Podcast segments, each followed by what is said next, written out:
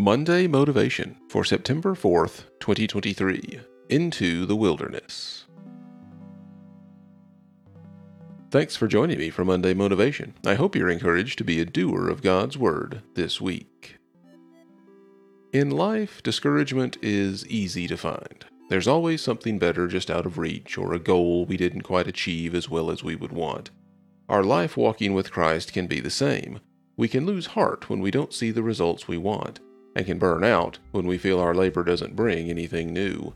When we feel this, it's a good reason to evaluate how we determined what work we would do and where it was going to take place. We can see why these questions are important in the first chapter of Mark's Gospel. Mark moves quickly in his account of Jesus' earthly ministry. As he begins, he gives a short description of John the Baptist and the prophecy that foretold his message. Isaiah's message, fulfilled in John, describes him as a voice crying out in the wilderness to prepare the way for the Lord.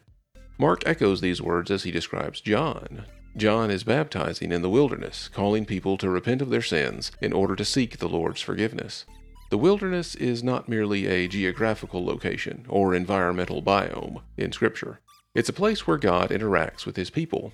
That interaction leaves them a different people from when they entered the wilderness. The call to repentance prepares the heart and mind for the message of Christ. John was calling the people to return to the ways of the Lord, to abandon their own sinful ways, and embrace the eternal way of God's law. This was the same as most, if not all, of the Old Testament prophets that preceded him. John, in fact, is the last of that old tradition of prophetic messengers, used by God to usher in the ministry of his Son, the Messiah. As a result of his obedience to go to the wilderness, John himself lived a very different life. He wore rough clothing made from animal hair and hide. He ate what he could forage for himself.